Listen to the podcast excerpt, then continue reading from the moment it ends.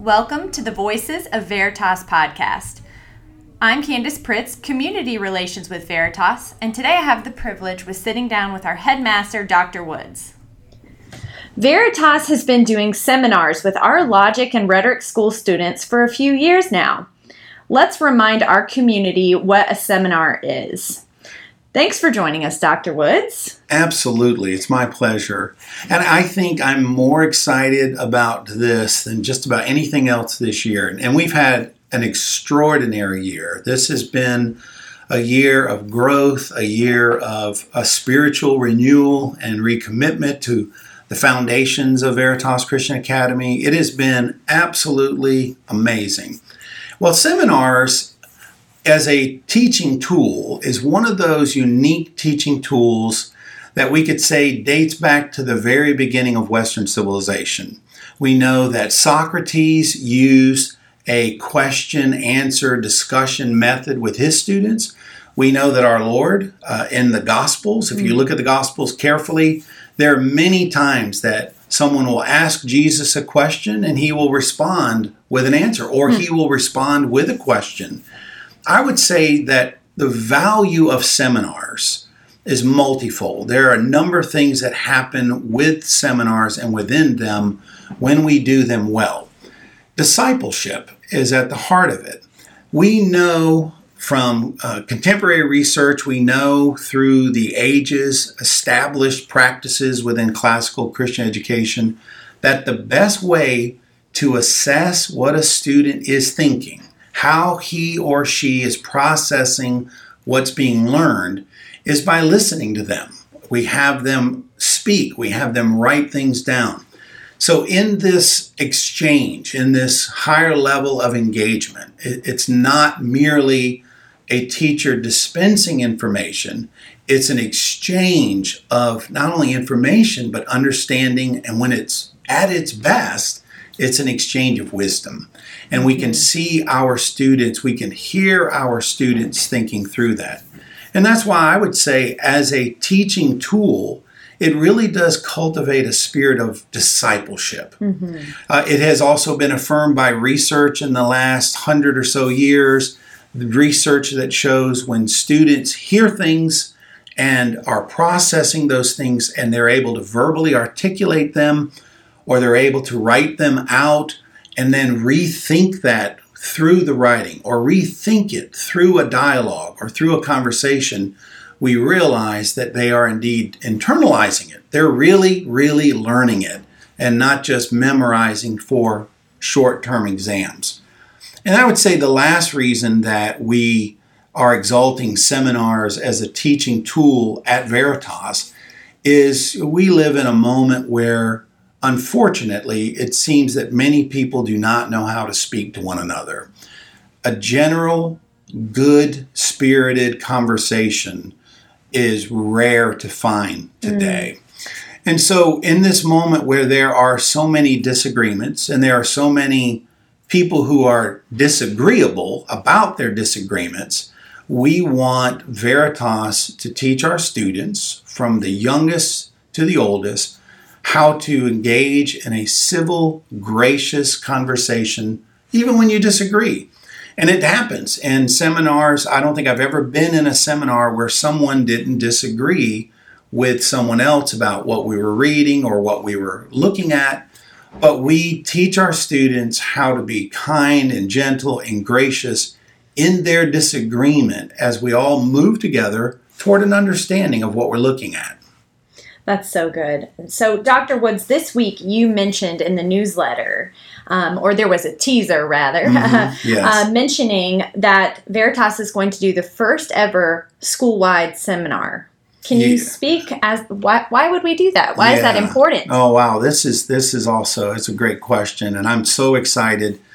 If you get on the internet, you can read there are organizations, uh, the National Endowment for the Arts, have been doing this for a long time. They're called Big Reads. There's another organization called One Book, One Community. The main objective of these large scale readings and seminars or conversations, the main objective is unity. it brings together people of a range of ages and backgrounds, whether it be socioeconomic or whether it be political. It brings together people of a range uh, of differences to say, hey, let's look at one thing together and let's think about it. Now, Veritas, our objective is similar but different. We're looking at spiritual unity. We want to do something that unites everyone from our pre K to our board, and I'll be sharing in a moment about that. The board will be a part of this uh, big this big read for Veritas of sorts. And this school-wide seminar, we're also looking for kind of academic unity. So, for example, if one of the skills that we're trying to develop in these seminars is the skill of listening to one another and the skill of paying attention to details, whether it be a painting or a poem or a short story or an essay, whatever it is. This is how we bring about unity. We know that during the time period that the seminars will be offered at the school, everyone, all the teachers, all the staff, from the pre K children to our graduating seniors will be united spiritually and academically on a couple of things. Also, I would say school wide seminars continue to shape what we're trying to do at Veritas in creating a school culture of a community of godly academics who think about these things and engage these issues. Uh, it, it also creates a I want to I want to use the term a community of conversationalists mm. where we learn to talk to one another about godly wholesome things that edify and move us toward the full image of being in Christ.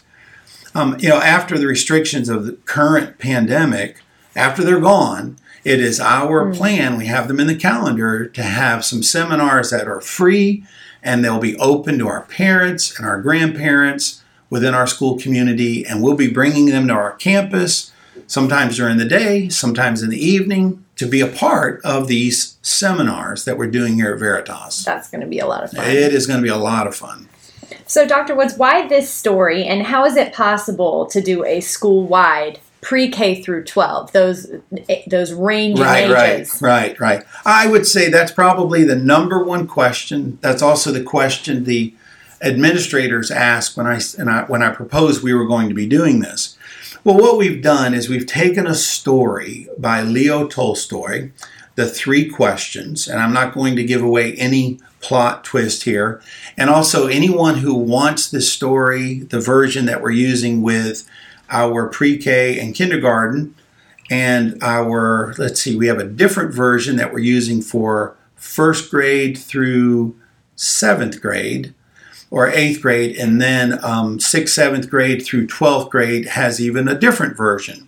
So what we've done is we've made these the, the versions of Tolstoy's The Three Questions age appropriate.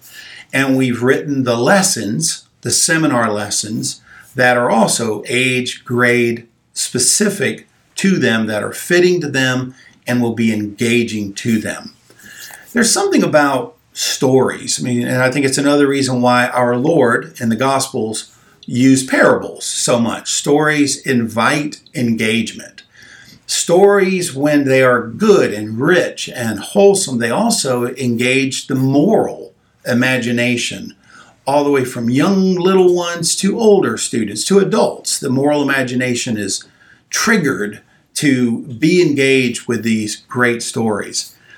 I would say that, and we've talked about this a lot at Veritas, we are partnering with parents to help order the thoughts and the affections of our students. That's what we want. And I want to help order and cultivate the thoughts and affections of all the faculty and the staff.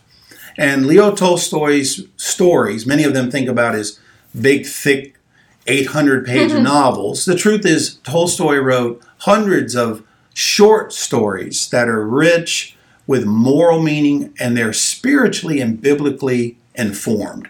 And so that's why we picked the three questions. Uh, and in the littlest grade, with the littlest, youngest ones, they're actually going to just be looking at a picture that illustrates and captures a key scene in the story. And so the teachers will be leading the students in that through that discussion. And then we have of the other students stories that are more fitting and appropriate to their age, whether it be a picture book or the short story itself for the older students. Well, that's exciting, and I'm sure we'll be sharing and releasing the date of this soon with the community. But we will we will be capturing photos and Yes. recordings and all sorts of footage, live footage from the event too. Yes, and the board, as I mentioned earlier, the board will also be doing a version of this later. Thank you, Dr. Woods, for joining us. Veritas, be on the lookout for future podcasts. If you have something you would like to hear discussed, feel free to submit it to cpritz at veritasnc.org. We hope you have a wonderful day.